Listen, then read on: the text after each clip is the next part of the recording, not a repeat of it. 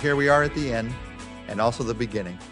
We're ending our study of the book of Revelation, Revelation 22, the last chapter, day five of our look at this chapter. But as we've seen these last couple of weeks, Revelation ends with a beginning, with a new heaven, a new earth, a new Jerusalem.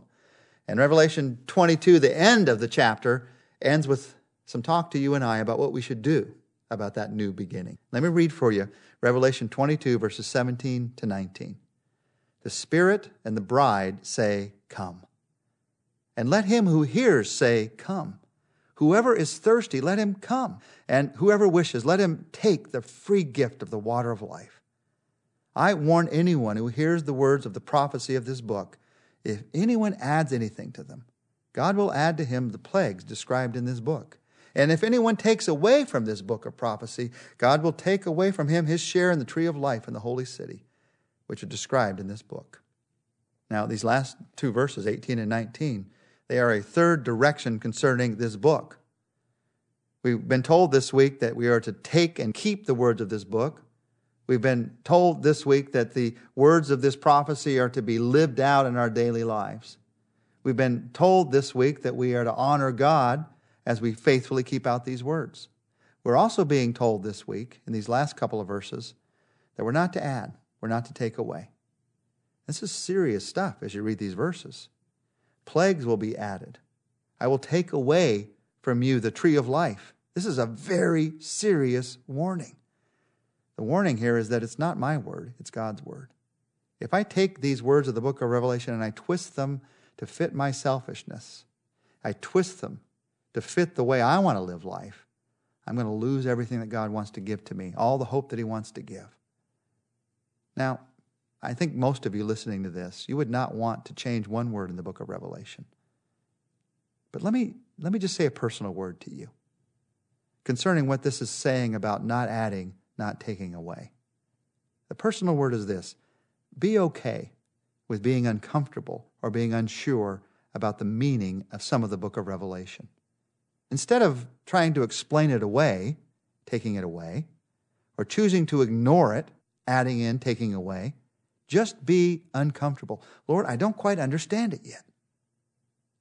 Just allow yourself to be uncomfortable with some of the meaning of the book of Revelation if that's where you still are. Because God will take that discomfort and He will use it like, like a grain of sand in an oyster. Eventually, not quickly, but eventually there will come a pearl of truth out of that discomfort. Unless you take it away by ignoring it, unless you add to it by trying to explain it in a way that you know is not really making sense. Every time I study through the book of Revelation, God reveals in my heart, in my life, some things that I needed to understand. And my prayer is that He's done that for you as we've gone through this book. For me personally, as I went through Revelation with you this time, the, the pearl of truth that God shone in my heart, like He hadn't before, was the truth that judgment is one of God's creation events. It's not a taking away, it is God judging so that all the fullness of His new heaven and new earth can shine forth for me as I walk through the book of Revelation this time, the personal truth that I can have absolute confidence in the plan of God shown through like never before. Now, I know that truth in my head. I've known it for years, I've known it for decades.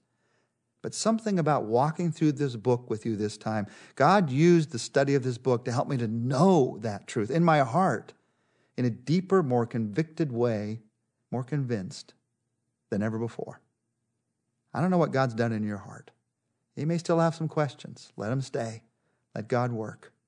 Let God work through the truth of this book.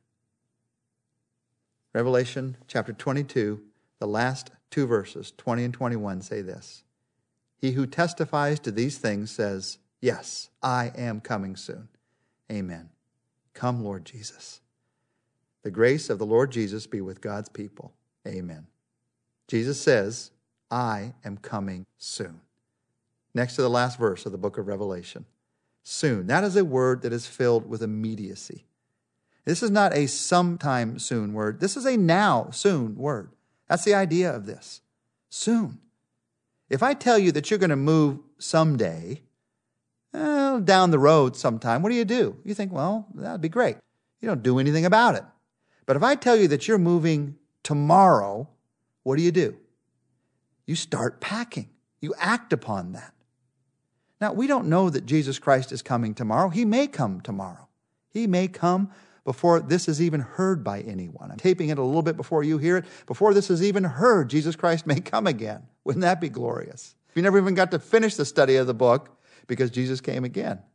So he can come any day. But whether he comes tomorrow or the next day or next month or next year, whenever he comes, it's always soon. What does soon mean? It means at any moment. At any moment, Jesus could come again. So at any moment, I need to be ready. At any moment, I need to be living out a life of hope. And John, as he hears this, he expresses his heart's desire in a one word prayer. In the Greek language, the one word prayer is Maranatha. Translated into English, it's Come, Lord Jesus. That's what that means, Maranatha. Come, Lord Jesus. Come quickly, Lord Jesus. And so here we are at the end of the book of Revelation. We've gone from Genesis, in the beginning God created, and now we're at the end of the book of Revelation. The grace of the Lord Jesus be with you all. That's the joy of all eternity. That's what eternity is going to be about. The grace of the Lord Jesus be with God's people. It can be in your life today because of who Jesus is, and we're going to enjoy it in our lives forever because of who Jesus is. So the question is as we come to the end of this book, what am I going to do about it? What are the now actions in these verses? Let me just remind you of two of them. Let me remind you of three of them as we end this book. Number one, I need to come to Him. Notice at the beginning in verse 17, the Spirit and the bride say, Come. Let him who hears say, Come because Jesus is coming soon, that means I should come to him. It means I should give my heart and life to him. If you haven't done that yet, do it even now. Just say, Jesus Christ, I give my life to you. I ask you to lead and guide me. I ask you to forgive me. I want to live my life for you now and to all eternity. I come to him in trusting in him. And then day by day, I come to him and I trust him for that day. Have you trusted him for today yet? Sometimes we get into the day and we we're going. And we're going so fast, we, we forget to come to Him and to trust in Him. Do that right now. What do I do right now about the fact that Jesus Christ is coming again someday? I come to Him and I trust in Him. What do I do right now about the fact that Jesus is coming again someday? We read it earlier. You wash your robes. That's what happens when we come to Him. We wear white robes because of His forgiveness, not because of our perfection. I've always loved what John Newton said about heaven. He said, when you get to heaven, you're going to be surprised by three things the writer of Amazing Grace. First, you're going to be surprised by who is not there. All these very high minded people who look like they'd get in based on their good works, and they won't be there. Jesus will say, Depart from me, I never knew you. You're going to be surprised, number one, by who is not there. You're going to be surprised, number two, by who is there. You're here in heaven? I can't believe it. I, I, I, I'm just flabbergasted that you would somehow make it in, but it's by the grace of God and Jesus Christ. Your jaw is going to drop sometimes in heaven. You're going to be surprised by who's not there, by who is there. And number three, you're going to be surprised by the fact that you are there. You're going to be surprised, in one sense, in all eternity, by the fact that you get to wear a white robe.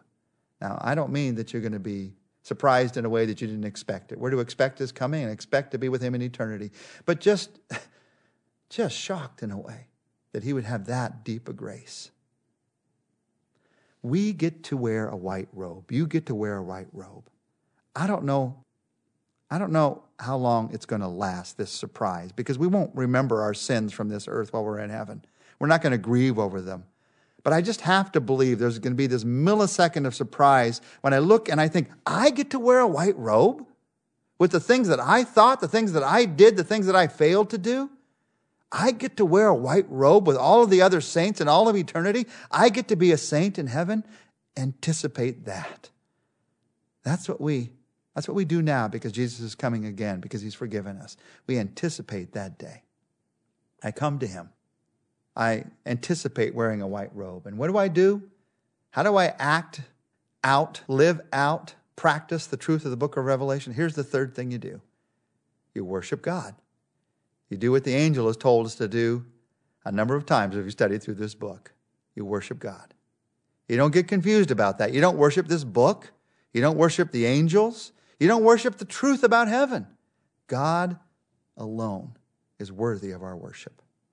And worshiping God, that is what we will do for all of eternity. And it will give you more joy and more abundance than you can imagine.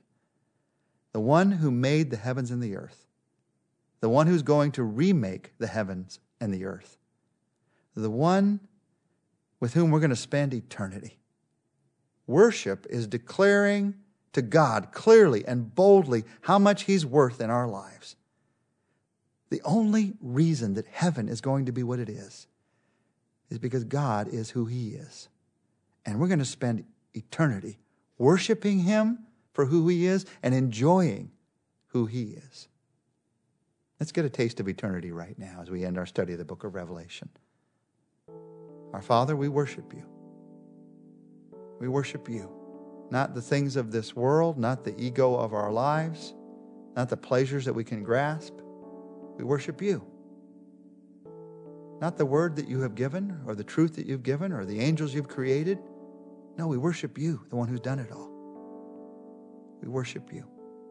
And through the book of Revelation, we've seen that you are in control, both now and into all eternity. And so, as we end our study of this book, we worship God. We worship in Jesus' name. Amen. I'm grateful that together we've been able to study this book, and I'm prayerful that God will use His word in my life and in your life to continue to bring hope as we worship Him. I'll see you next week as we continue in our weekly study through the book of Revelation. If you would like to study maybe a separate book than we're going to study next week, you can go to drivetimedevotions.com and see the list of books that we've already done and choose one of those and study whatever book you would like to next as you personally walk through God's Word and let God's Word change your heart and life because of who God is.